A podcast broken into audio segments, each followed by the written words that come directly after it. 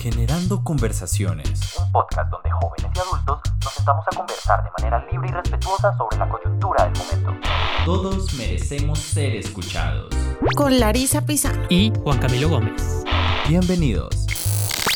Hola, ¿qué tal? Un saludo a todos. Soy Larisa Pizano y les doy la bienvenida a un nuevo episodio de Generando Conversaciones. Como siempre, me acompaña Juan Camilo Gómez. Hola, Juan, bienvenido. Hola Larisa, un gusto estar nuevamente aquí, hoy para conversar sobre la figura de la independencia en la política. En nuestro episodio pasado conversamos sobre qué es esto del centro en la política y hoy queremos centrarnos en el tema de la independencia, porque de un tiempo acá hemos venido viendo eh, cómo hay cada vez más políticos que en tiempo de elecciones prefieren irse por firmas, autodenominarse independiente y no optar por un partido tradicional por más de que pues hayan pertenecido en el pasado o sea tengan afinidades hacia uno de estos. Eso sí, es bien sabido que pues los partidos tradicionales están fuertemente deslegitimados, no solo en Colombia, sino en la región y precisamente según el más reciente informe del Latino Barómetro que se reveló, se reveló el pasado jueves 7 de octubre de 2021, en Colombia solo el 11% de los encuestados dijeron que tenían mucha confianza o algo de confianza en los 12 partidos políticos que hay en el país. Esta cifra pues es alarmante porque pues digamos la figura y la razón de ser de los partidos es también ser esta conexión entre la ciudadanía y las instituciones eh, del Estado y pues el Estado en sí. Entonces, para hablar de este tema, invitamos a Daniel Malaver, que pues él ya nos acompañó en un episodio aquí a principio de este año, cuando conversamos sobre las elecciones de 2022. Daniel es estudiante de Ciencia Política y Derecho de la Pontificia Universidad Javeriana de Bogotá, hace parte de la Fundación Galán de la misma universidad y actualmente es candidato al Consejo de Juventud en su ciudad, Tunja. Daniel, bienvenido, un gusto volverlo a tener acá. Hola Juan Camilo, Larisa, eh, ¿cómo están? Es para mí un gusto estar aquí con ustedes y sobre todo haciendo lo que más nos gusta, que es hablar de política. Y también está con nosotros Leonardo García, es politólogo con posgrado en negociación, relaciones internacionales y periodismo en la Universidad de los Andes, es fundador de Speak, que es una consultora en reputación y una compañía, digamos, especializada en la gestión de la reputación empresarial. Leonardo ha sido consejero presidencial para los derechos humanos, secretario general de la Personería de Bogotá, subsecretario privado del presidente de la República, entre otros cargos, y digamos es un gran analista político. Leonardo, bienvenido. Muchísimas gracias por la invitación, también muy contento de poder acompañarnos en este espacio y de hablar con gente con mejores ideas y más joven. Yo les quisiera preguntar una pregunta abierta para los dos. Comencemos con eh, Leonardo. ¿Qué es ser independiente en la política y sobre todo en la política colombiana? ¿Qué, qué significa esto de la independencia claramente en, en, su opinión? Pues le he estado echando cabeza desde, desde que recibí la invitación y yo creo que, que la independencia es una postura de la correctitud política que me parece que va del el foco de pues de, la esencia de la política. Uno en la política pues tiene posiciones y uno en la política tiene convicciones y tiene principios. Luego eso de, ser independiente pues a mí me, parece que es una postura que además se usa mucho en estos momentos de elecciones. Eh, ha mencionado Juan Camilo el tema de, la, de, la, crisis de los partidos, que son, es evidente, es evidente esa crisis de los partidos, y creo que más allá de la crisis de los partidos es un proceso bueno, como lo han llamado Harari o como lo han llamado muchos autores ahora, como un cambio de era en la que, digamos, la institucionalidad, el establecimiento, eh, representado por el Estado muchas veces o representado por, por otras instituciones de la sociedad, pues han perdido esa prevalencia en la discusión pública frente, frente a, la, a, la, a la influencia de la, de la, de la ciudadanía. Entonces creo que eh, esa, esa, esa fuerza de, que existan movimientos en todo el mundo, que creo que se, se, profundizaron con el tema de, la, primavera árabe, pues nos determinó un escenario en el que, en el que rechazar eso y ser independiente de eso, pues es, un, es una, una forma nueva de, contarse en lo público y de conseguir, obviamente, en un debate por el poder, pues eh, algunas adhesiones teniendo en cuenta esta crisis. Entonces diría que como primera idea, pues la independencia me parece que eh, pues es un, es, una, es un espacio o es un concepto que niega pues el, la, misma esencia de la política de, tener posiciones y de discutir las posiciones y de, de hacer parte de, una discusión democrática que, nos permita pues eh, encontrar las mejores soluciones para la sociedad. Eso diría arrancando. Bueno, yo diría que la independencia es, digamos, esa alternativa que están buscando algunos líderes políticos, algunos activistas, para responder, digamos, a eh, la falta de confianza que tienen ahora los ciudadanos en las instituciones del Estado, en los partidos, usted lo, acaba de decir, Juan Camilo, eh, la información del Latino Barómetro. Entonces, es, digamos, una estrategia, creo yo, eh, que se ha venido utilizando en los últimos años para tratar de recuperar la confianza de los ciudadanos, en este caso en Colombia, y alcanzar, digamos, una mayor popularidad y una mayor favorabilidad.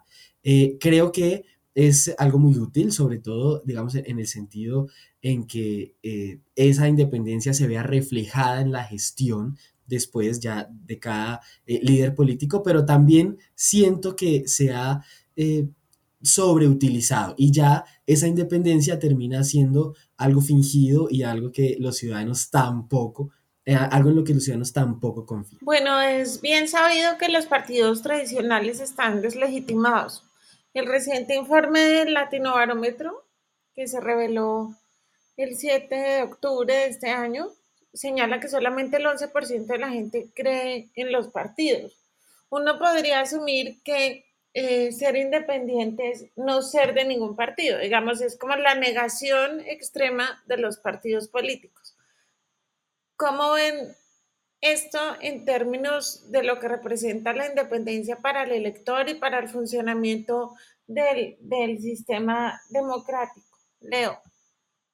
Recordé, recordé la, también la cifra del estudio de cifras y conceptos eh, de polimétrica que salió también hace un par de semanas, en el que, en el que se manifiesta que el 64% de los colombianos eh, no declara un partido político. Eh, también recordé esa frase.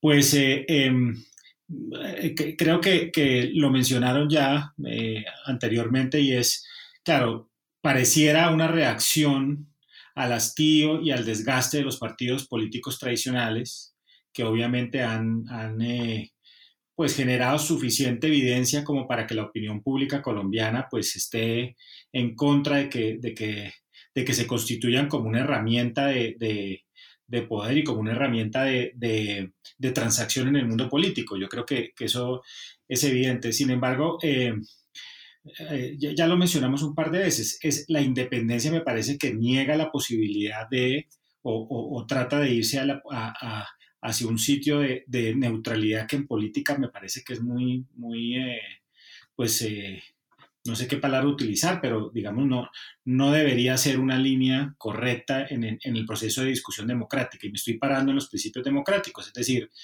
eh, eh, se trata de tener posiciones, se trata de, Ahora, si la independencia se plantea frente al, sistema partidista, pues es entendible de esa manera. Ya lo habíamos mencionado, es frente a, esa, a ese cansancio de, la, política colombiana y de sus partidos, pues aparece pues este, esta, esta reacción de la opinión pública que me parece a mí que nos aboca otra vez a, a que, a que, ejerza, que la sociedad colombiana eh, logre esos procesos de validación a partir de principios muy racionales, como pasa hoy en las redes sociales, y muchísimo, eh, muchísimo más emocionales, perdón, como pasa en las redes sociales, y mucho menos racionales, eh, que creo que es una, una, una, condición muy importante y necesaria de, una, de, un, de un diálogo democrático. Daniel, ahí yo quiero hacerle una pregunta mucho más eh, personal y directa a usted, porque usted, eh, como mencionamos al principio, es candidato a los consejos de juventud, pues en su ciudad Tunja, y precisamente, si no estoy mal, usted me corregirá, pero sí, por un movimiento independiente, por ningún partido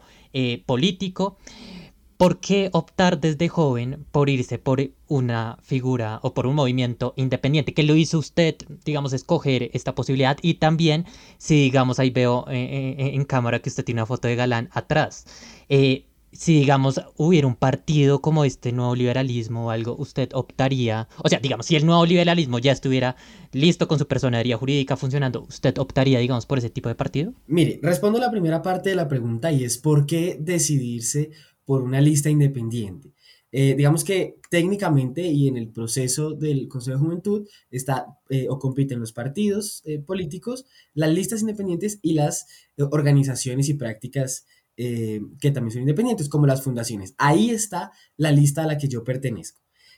¿Por qué no hacerlo a través de un partido político? Mire, yo creo que para que este ejercicio de los consejos de juventud sea convincente y resulte de verdad, tiene que hacerse desde una verdadera, eh, no sé, desde una verdadera orilla de cambio, ¿sí? Es decir, ¿cómo un joven va a decirle a otro joven que quiere transformar la política desde un partido tradicional, eh, sabiendo cómo están, digamos, los partidos tradicionales en la actualidad?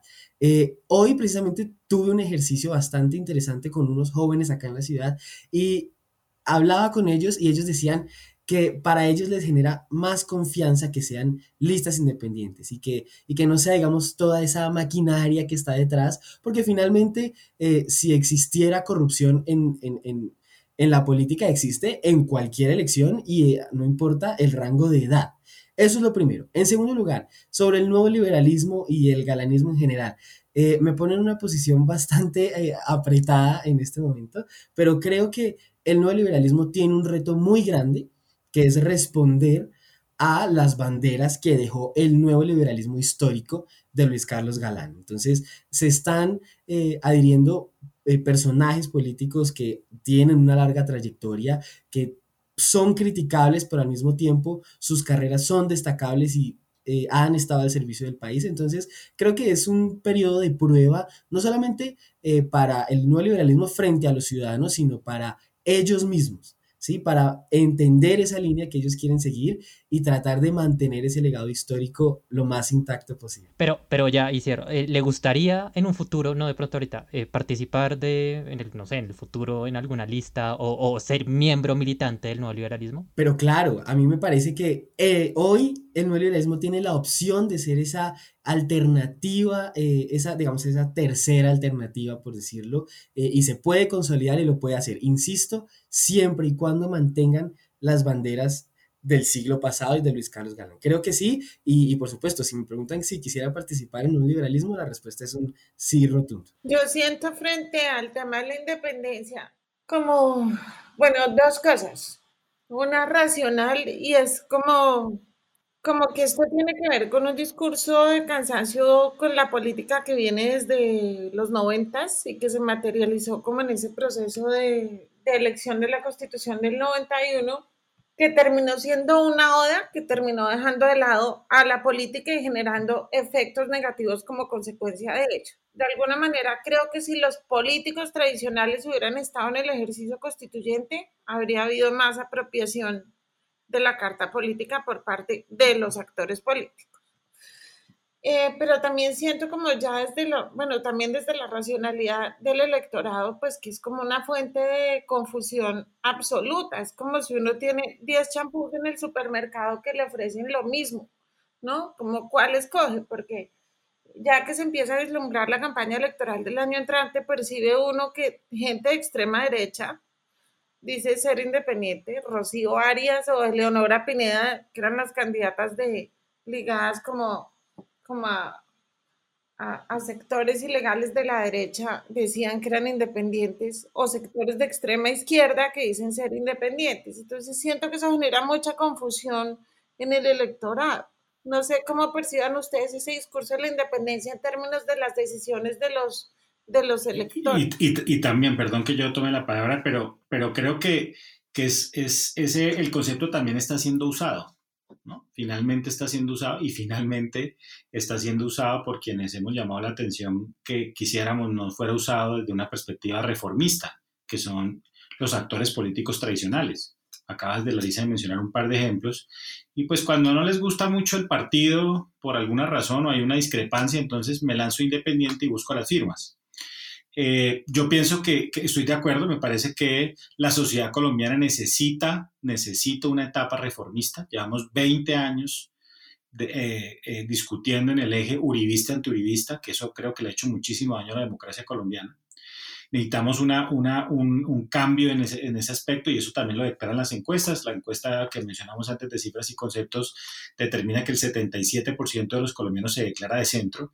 Yo creo que esa es la manifestación de la búsqueda de unas alternativas diferentes. Pero creo que, eh, que utilizar, claro, también tenemos la verdad, lo hemos dicho reiteradamente en este foro, y es que el cansancio de los, de los partidos políticos es evidente pero creo que, que, que, tal vez la sola salida de la independencia no me, no me generaría un, una solución en, en, la ecuación que estamos planteando. Creo que, que eh, si mi foto, no la tengo acá, la tengo en otra parte de mi casa, pero si, si yo tuviera una foto detrás sería la de Tanas Mocus, que yo creo que es un político que uno puede, que uno puede eh, decir que generó una reforma en la manera de hacer la política y en la discusión política relevante, creo que es, creo que es un ícono en ese, en ese aspecto. Y, eh, y, Mocus, eh, y Mocus, digamos que, que estuvo en, el, en, el, juego de, democrático, eh, pues metido en el, en el, hablando con los partidos y de hecho pues algunas veces utilizó la plataforma de algunos partidos pues que ya estaban conformados. Pero creo que que es peligroso un poco, siento un poco peligroso, como lo menciona Larisa, que, que también se vuelva un espacio de correctitud que se usa especialmente en las elecciones y que nos impide digamos, encontrarle el, fondo al debate, que en este caso para mí es lo que acabo de plantear y es la necesidad de que la sociedad colombiana entre en un proceso de, de, reformismo, de, mejora de sus instituciones y de fortalecimiento de un Estado tan débil como el que tenemos y perdamos de foco eso por esos temas de moda. Se ponen muy de moda los temas, la corrupción y, el, y ser independiente y creo que ese es un peligro para nuestra discusión democrática. Yo estoy de acuerdo, eh, digamos que me acuerdo del caso de Germán Vargas en 2018, el líder natural de cambio radical que buscó su candidatura por firmas, para dar una mejor impresión, para subir su popularidad. Entonces eso termina eh, cansando. Hay candidatos en esta elección que tienen detrás el apoyo de partidos tradicionales, pero siguen buscando las firmas. Entonces, yo que creo es una manera de tratar de ganar reconocimiento, de mostrarse, eh, digamos, como una alternativa distinta, pero terminan siendo parte del establecimiento y, lo siguen siendo. Entonces, eh, pensaba yo en una frase que escuché hace unos días y es, vengo del establecimiento, pero estoy en contra del establecimiento. Eh, entonces, es algo que hay que cambiar, y que genera bastante preocupación porque llegará el día, a lo mejor, en que los eh, candidatos presidenciales ya no se lancen por ningún partido, sino todos por firmas. Entonces ahí es el reflejo eh, clarísimo de que eh, nuestras instituciones son débiles, de que la gente no confía en la institucionalidad y digamos que cuando un Estado es fuerte institucionalmente, sirve de barrera contra cosas como el populismo, cosas como los extremismos. Entonces creo que hay que revisar eso y creo que es muy importante eh, también hacer una reflexión sobre cómo están nuestras instituciones y empezar a trabajar, como decían Leonardo y Larisa, en un reformismo y de pronto actualizar el Estado, tratar de modernizarlo para hacer de nuestra política algo que sea confiable y que sea más... Así es, pero digamos, ahorita que mencionaron el establecimiento que lo mencionó Daniel, eh, Leonardo, yo le quiero preguntar, ¿es verdaderamente posible llegar, digamos, basándonos en la independencia, un candidato verdaderamente independiente que llegue, bien sea a la presidencia o a las alcaldías, porque pues al fin y al cabo hemos visto cómo ha sido de, pues o por lo menos a mi modo de desastroso el tema de Duque por no tener pues una trayectoria política más amplia, ¿no?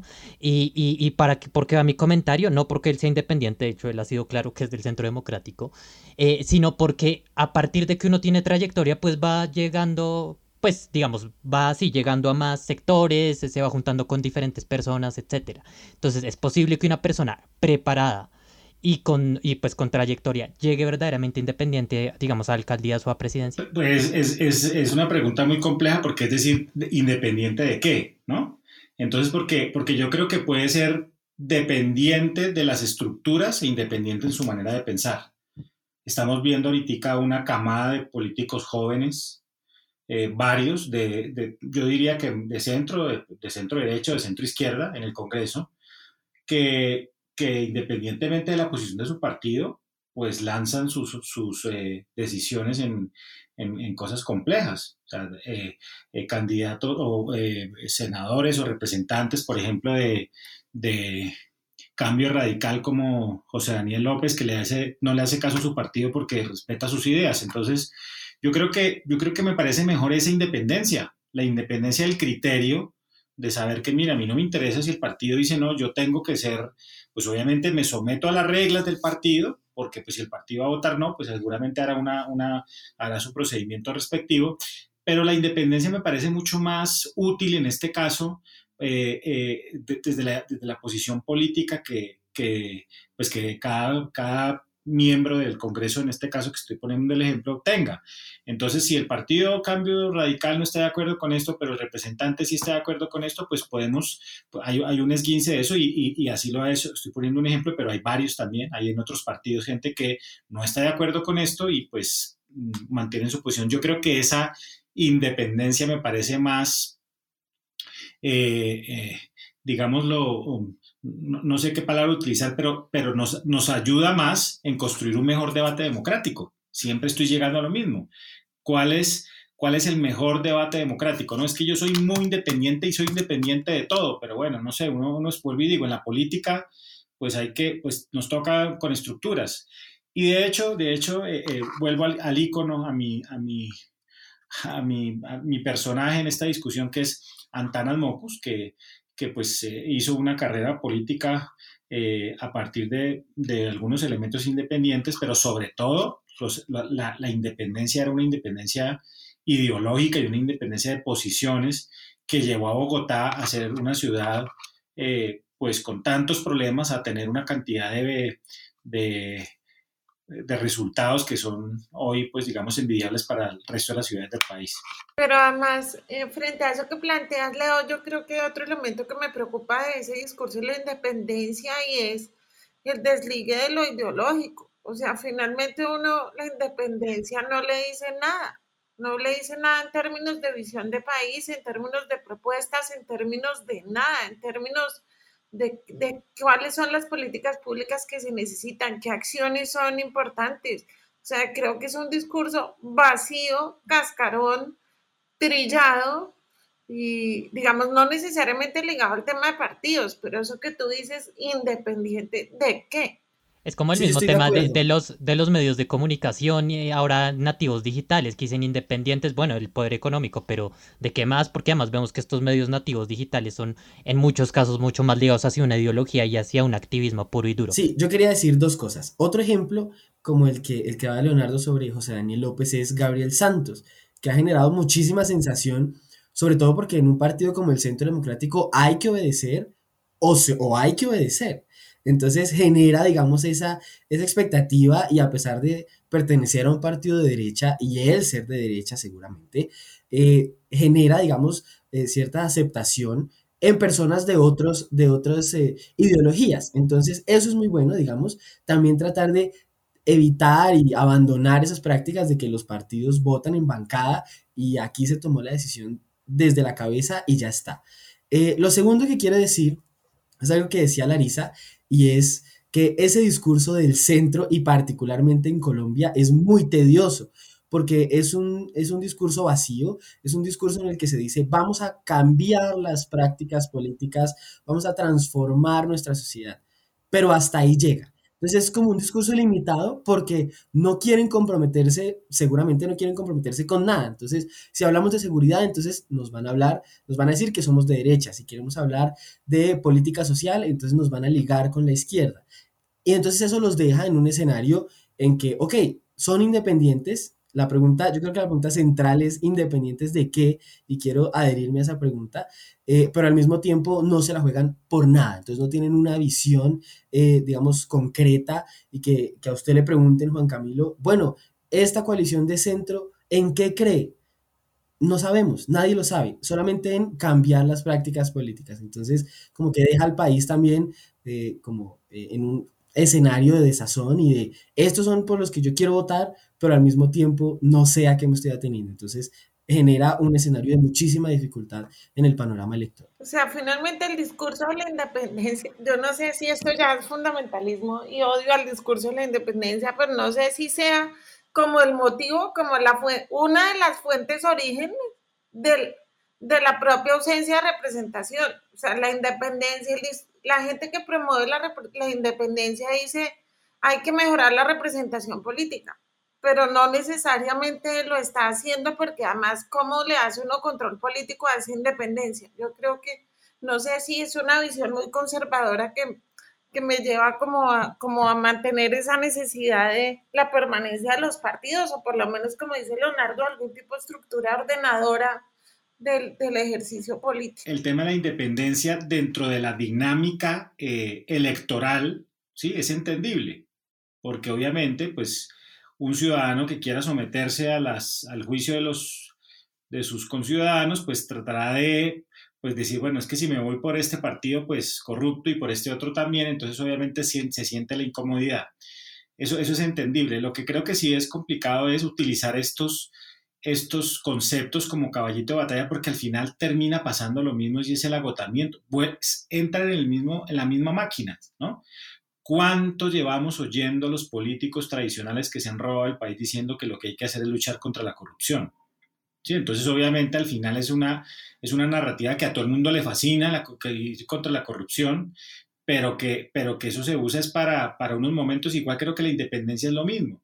Yo creo que, que la, verdad, la, la, discusión de fondo de la política colombiana tiene que ver, otra vez lo, lo, lo repito, con los principios fundamentales con los que se cree cuando uno quiere ser reformista, pues cree en el reformismo y de pronto es independiente del establecimiento o de la, o de la inercia con la que viene, eh, con la que se, uno puede vivir la política en este país. Llevamos 20 años discutiendo si uribismo o no uribismo, 20 años discutiendo eso.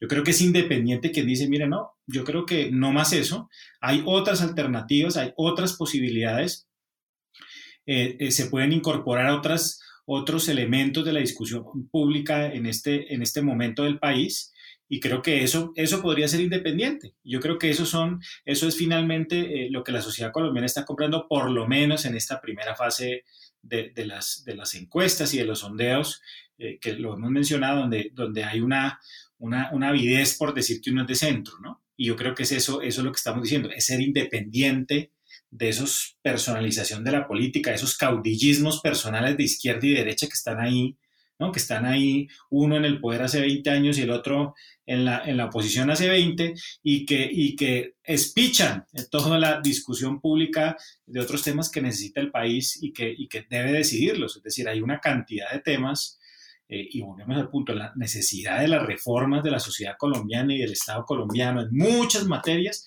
que se siguen aplazando, entre tanto, las dos puntas eh, nos siguen vendiendo a nosotros el, espejismo de que ellos son la única la única posibilidad. Sí, de acuerdo, de acuerdo. Y, y quisiera agregar de pronto eh, un ejemplo adicional eh, o dos, y es el caso de eh, Roy Barreras y Armando Benedetti. Entonces ellos han pasado desde la derecha uribista hasta el centro con Santos y la izquierda de Petro. Entonces, digamos que eh, vuelven y, pasan de un lado a otro tratando de mostrarse independientes, tratando de eh, ganar adeptos, ganando, tratando de ganar otra vez las elecciones al Congreso.